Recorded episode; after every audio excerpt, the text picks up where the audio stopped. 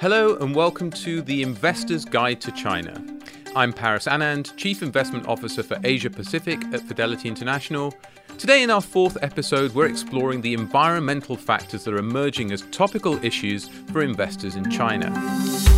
The country's taken centre stage on climate change for both good and bad reasons. So, where does China find itself today, and what could its drive towards a target of peak carbon emissions by 2030 actually mean for investors? With me today are three of Fidelity's China and global sustainability experts. In our London studio is Marty Dropkin, Global Head of Research for Fixed Income, and on the line from Taipei is Belinda Liao, a fixed income portfolio manager, and dialing in from Singapore, we have Jen Hui Tan, Fidelity's Head of Sustainability. Thank you all for joining me. Hi, Hi. thank you. We're a more dispersed group than usual because of the coronavirus outbreak. Belinda, you're joining us from home in Taipei.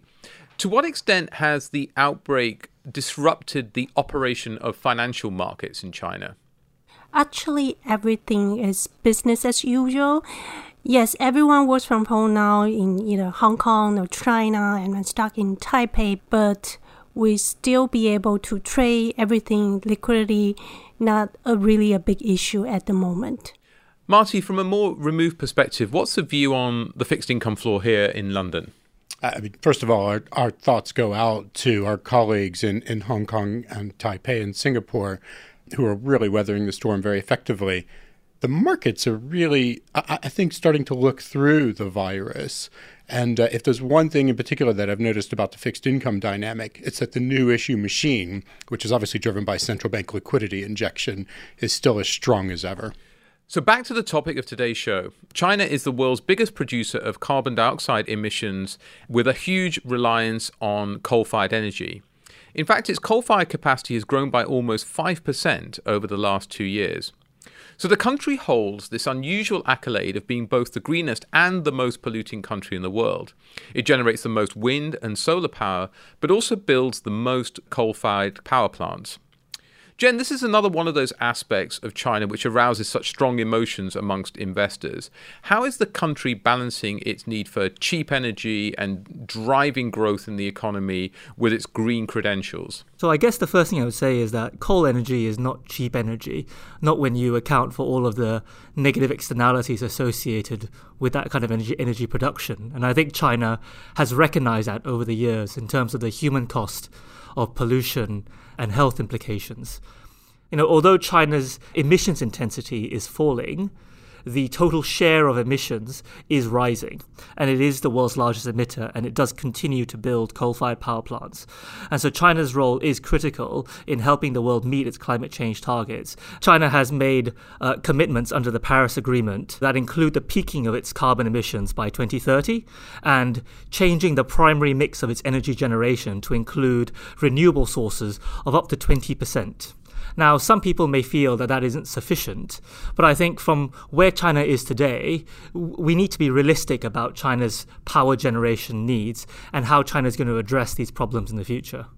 So, you feel that this is today more of an issue of perception versus reality, and that some of the positive steps that are being taken in the country are overshadowed by this focus on the scale of the coal fire generation? That is true to some extent. So let me give some examples. China has put out its emission standards for light duty vehicles. This is called the, the Standard 6.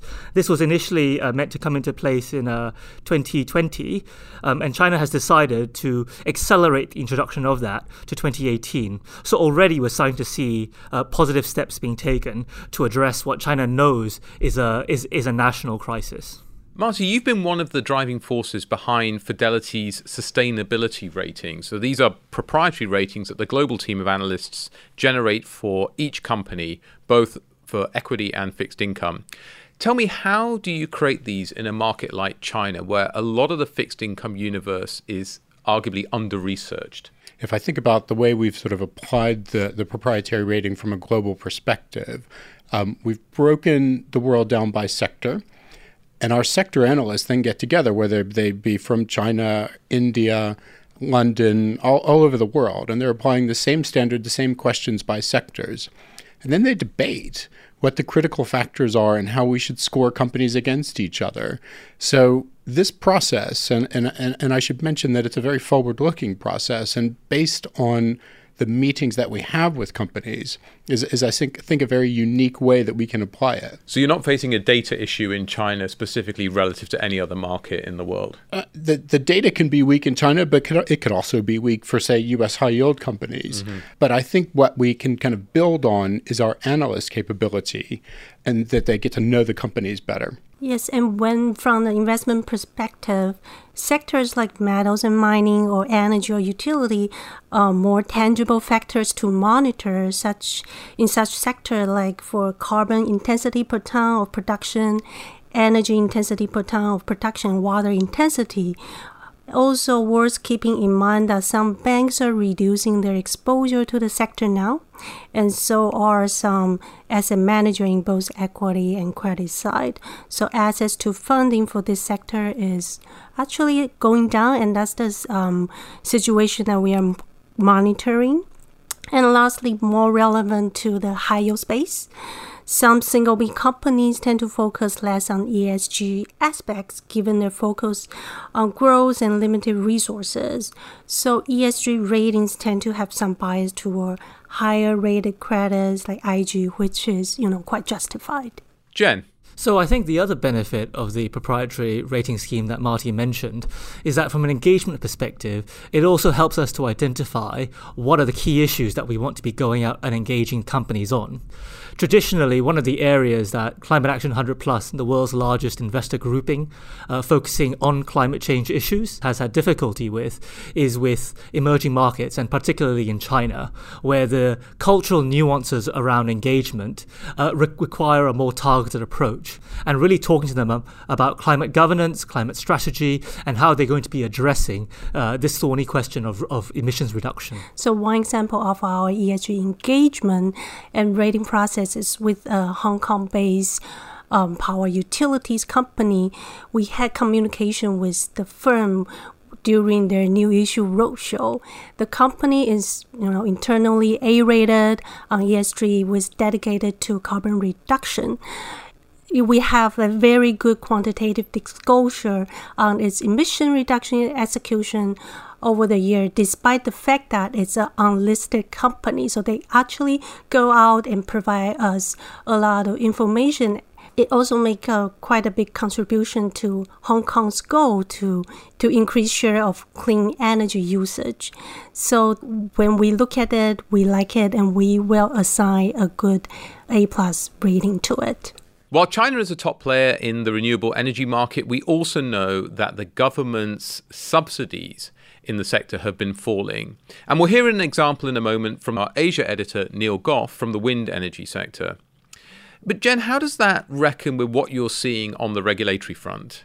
So, I think there's no doubt that China is taking quite serious steps in regulation to address its policy commitments and reduce its carbon dioxide emissions. One very notable thing that we're expecting later this year is for the first trade to occur under China's new emissions trading scheme. And this will eventually cover 8 billion tons of carbon dioxide from up to 100,000 industrial plants, focusing initially on the coal fired power generation sector.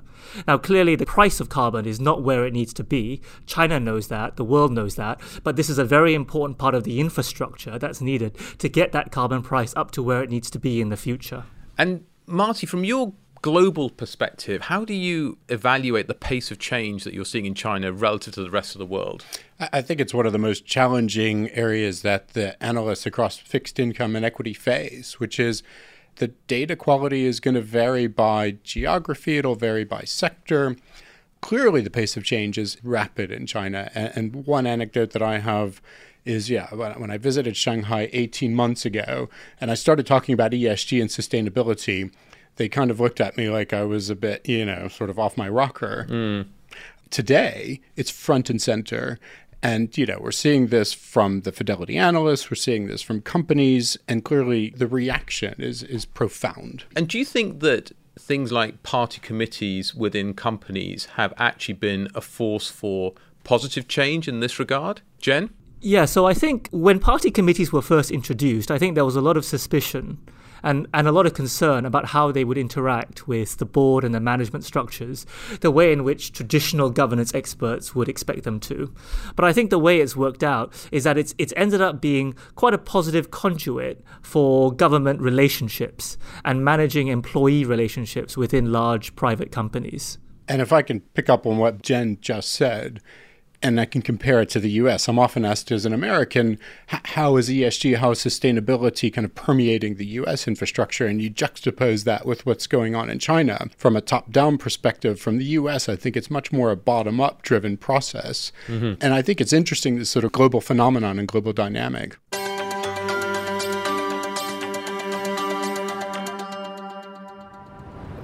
I'm sitting here today in West Kowloon in an open air plaza not far from uh, Hong Kong's Victoria Harbour, and there's a light breeze in the air, which is fitting because I'm joined by Alice Li, who is a equity analyst at Fidelity covering wind power companies among other things. Alice, welcome. Thanks for making the time. Hi, thanks, Neil. So give us a sense of how big is China's uh, wind farm sector? So in China, the wind power actually took off in 2006. And from 2006 to 2019, the wind power capacity grew at 44% CAGR. China has become the largest market in terms of total installed uh, wind power capacity, followed by EU and the USA and in 2019 it accounted for 25% market share. 25% of all wind power is installed in China. Yeah, so then in terms of China, in China, uh, wind power is now the third largest power uh, sources uh, China is still dominated by the thermal power, followed Meaning by the hydropower. Coal, yeah, right? Coal. Basically, okay, Basically okay. Coal. Yeah, and followed by the hydropower. Wind power now accounted for around five to six percent of total power generation. So. China, biggest wind power market in the world, a quarter of the global market share. Subsidies, government subsidies have been a big driver of the growth of this sector, but it's also now kind of one of the biggest challenges for the sector if yeah. you look at the year ahead. Can you explain a little bit what's going on? The government's essentially cutting subsidies. Is that what's mm, happening? Yeah. Yeah, that's true. After uh, over 10 year nurturing, the supply chain has scaled up, and in China, the per unit production cost of the wind power has dropped by uh, 36% in the past six years because the wind power has been getting cheaper. And in China, the government faces the fiscal pressure. So it decided to phase out tariff subsidy. The first subsidy cut happened in 2015. And China now decided to uh, remove the subsidy completely for new projects from 2021. That's pretty dramatic. What impact do you think that's going to have on the sector? So, in the short term, this will lead to the rush installation. We can see that in 2019, the annual installation was up uh, 21%, and the new investment was up 81%. I expect this trend to continue, and in 2020, I think that the annual installation will continue to grow. So, people basically trying to get ahead of the yeah. phase out of subsidies by doing all their construction now, front yes. loading it basically. Yes. So how else are companies responding to this challenge? You travel around China and visit wind farms, right? Uh, what are you seeing? How are they trying to manage costs and, and that kind of thing? They are trying to manage operation and maintenance costs through the uh, AI technology. I visited a wind farm in Beijing and it used monitors to try to inspect all the uh, wind farms conditions and it is actually an unmanned wind farm. This could unmanned? Help, yeah, unmanned okay. wind farm. So this could help to reduce the operation cost and also it could help to uh, reduce the labor error. And how, I mean specifically how, what kind of things can a an automated system or a computer detect it and do better than a person yeah, could do. Those sensors could help to detect the wind speed and also the wind direction. So they could try to adjust the blade direction to better utilize the wind resources. Interesting. Well, I think we're about out of time for today, but thank you very much, Alice, and it's a pleasure to speak with you. Yeah, thanks, Neil. So, as Alice says there, fiscal pressures are resulting in a cut of subsidies for wind farm projects. Belinda, in your space as a fixed income uh, portfolio manager, have you seen other renewable energy operators run into trouble? Yes, well, wind power and solar power had been an interesting theme in Asia fixed income because of this shift in policy direction. And coincidentally, we are having local government funding pressure because of the deleveraging that's going on in China. So that we are seeing wind power company, especially the private one, run into problem in a way that they cannot get subsidy, they cannot get payment from the central government or local government. And another thing that we're also paying attention is the private companies funding assets. So this is not unique to just the renewable energy sector, but really a key factor that we look when we're evaluating a company's credit worthiness. So rising risks, especially in the high yield sector, would that be fair to say, Marty? I think it's absolutely fair to say. And, and, and, you know, what Belinda highlights is a very interesting dynamic in China where there's a lot of state owned enterprises. And you know those state-owned enterprises, the spreads, the valuations of those companies are linked to, to Chinese government support. And so it, it really raises this question of how sustainability kind of influences valuations and and it shows how early we are in the process because clearly for longevity of companies it will influence valuations but for now with state-owned support you know companies may have higher valuations even though they're weaker on renewable or stronger on renewable and so how, how did the team then avoid the missteps in terms of credit selection in this space? I think we have to take a longer term view. And, uh, you know, clearly spreads will move around on a day to day basis. But really, what's going to drive fixed income performance is, is avoiding defaults. And that's where sustainability really comes in because there is a correlation between default rates and, and good ESG scores. And that's what we're really encouraging the team to do. Jen, as part of a foreign investor that actively engages in Chinese companies on environmental issues across a range of sectors, how does China compare with the rest of Asia?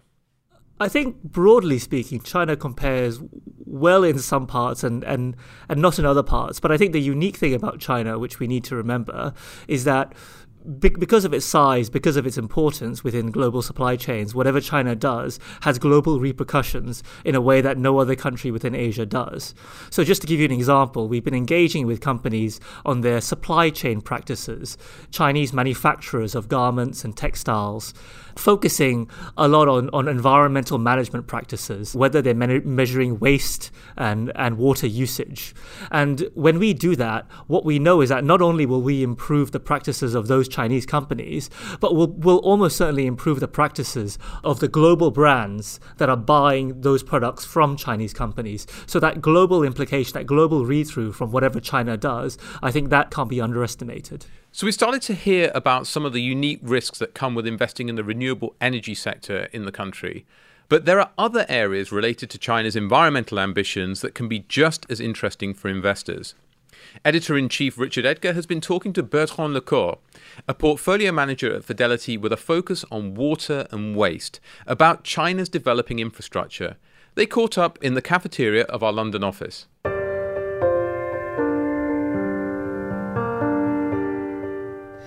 Bertrand, welcome to you. Um, you run a global portfolio that focuses on companies that deal with water and waste. what I want to know is why on earth is China relevant to you? Because I'd have thought it offers less opportunity than other countries where the environment's been on the agenda for many decades, perhaps. But have I got that all wrong? In the water side, you need to make sure you can absorb all this population growth. So you need to have clean water, and some of the infrastructure still being developed. So first you need to the drinking water side of things, but then you have to clean the water, the wastewater side. So you need to build new capacity, and that has been ramping up. So the, the government makes sure that you have decent returns to the investment phase. So um, in the past, you, in our countries, we used to put waste in landfills, and I think China wants to move forward to, to find a solution directly, and one of the solutions has been to develop waste to energy. And um, how are they doing that? The idea about uh, waste to energy is that China needs electricity and still a very big chunk of electricity is done by coal. And instead of putting waste in the landfill, which also generates some gases, by burning waste to do electricity, you offset coal, plant CO2, and landfill. So you have a double positive impact. And that means a big ramp up of new, new constructions. And this is a big change in China. I remember when I went to Shanghai 15 years ago at the uh, very big landfill, and you could see it was a very big hole. Uh, the feeling was sitting on the side and looking like, like a you know, the US Grand Canyon is a very, very big. Sitting on the edge of the Grand Canyon, that big. But it was, you know, you can see up to the horizon. It was very big. And you could see trucks of 30 tons coming 24 7 to dump uh, waste. So you jump directly to a new era where you use this waste differently. And I think that's quite interesting, especially if you have the right visibility on prices, at which price you will send it to the grid, how much margins will you get? And it seems that in China they try to stimulate the financing. There's been a very competitive uh, environment to get this, this, this power uh, being put in place, but it's got a positive impact for the economy. So you're working in a political environment that's different to other places. Does that mean that there are there are different things you need to keep an eye on when you're investing in these particular companies? Yes, well, you have to be a, a, bit more careful on a few things. Uh, Firstly, obviously, the ownership structure. Some companies have, don't have government exposure, but some might have to, to some extent, not fully, but partially. So there's a few risks. Uh, is there a problem of uh, uh, alignment between what the management wants, the state wants, and the consumer wants? Overall, I think they all converge to the same direction, but short term, you have some mismatches. So you have to be very vigilant on how these projects are, are, are funded and a very good view on the future. Then there's another risk, which is um, uh, subsidies. Uh, will this last over time? Even if it doesn't last, is it um, really killing the economics of the project or not? And then accounting. Accounting is a transparency, but that's true for all Chinese names you invest in. But sometimes when you do these big infrastructure investments, you have a certain type of accounting for the construction side which recognizes revenues but has zero margin or not. So you have inflating of earnings. So you, this is extra work, and that's why sometimes you have a bit of, uh, of discount in this kind of investment phase. So some specific risks to taking these sorts of investments in China um, around water and waste, but it sounds like you think it's worth it. Yes, it's worth it because this is only one side of the story. You know, you have the investment in this infrastructure story, but for the long term, I think everybody benefits when it matures and it's more visible. I think, for investors. But you have a whole economy around this this this, uh, this kind of stocks. You can have also pump makers or valve makers or uh, companies uh, building up um, uh, wastewater pipes. But it's true that where we see most growth is uh, is probably waste in China. And um, if I look at my universe of stocks, there's probably as many Chinese stocks uh, mainland or Hong Kong listed as the US side. Uh, so you have to probably size these companies over time and probably go on site, talk, see, to have the idea of the uh, of the size of the project. Get your hands dirty, for want of a better phrase. Yes. Okay, Bertrand, thank you very much indeed. Thank you.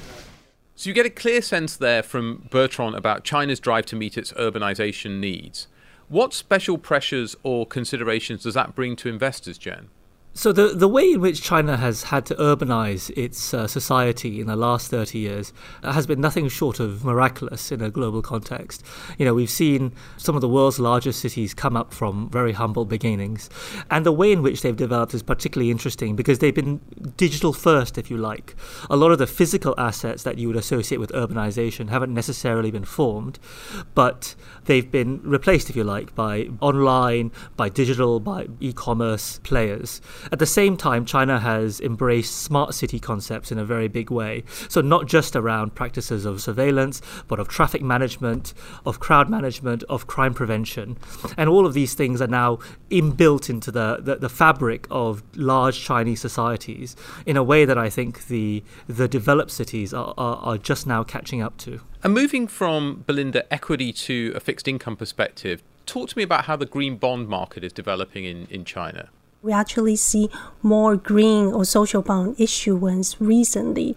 In 2019, we have 33 billion US dollar ESG bond issuance in Asia fixed income market alone. China counts for a third of that. Seems large, but you know, to put things into context, China is you know more than half of the Asia fixed income market, and you're talking about a market with you know one trillion US dollar.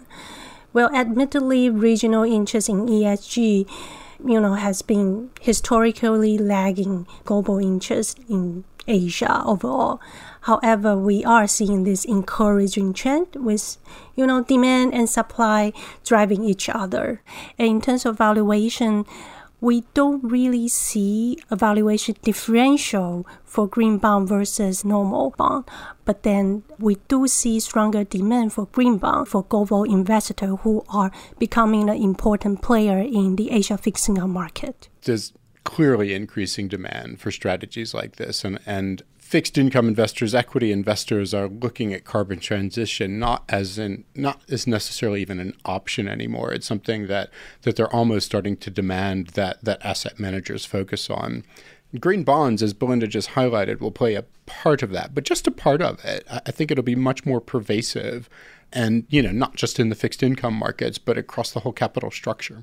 So, as we've heard today, you know, China is moving apace at evolving its kind of energy mix as the economy develops. But we're also learning about some emerging risks, particularly in the high yield fixed income markets, as government subsidies are starting to fall around renewable energy. It's clearly taken a front row seat in terms of the evolution of the green bond market. But as we start to think about urbanization more broadly, we can see that there are factors at play that go beyond simply the environment, but also infrastructure around water, waste, the built environment, and even the digital infrastructure. So that brings us to the end of our show today. Thank you to my studio guests, Marty Dropkin, Belinda Liao, and Jenn-Hui Tann, and to our other contributors, Alice Li and Bertrand Lecourt. And thank you for listening. If you like what you've heard, then please rate us on your podcast app. And if you want to read more of what's been covered today, then please go to our website. Our producers were Seb Morton Clark and Neil Goff, and the editor is Richard Edgar. Until next time, from Fidelity's London studios, goodbye.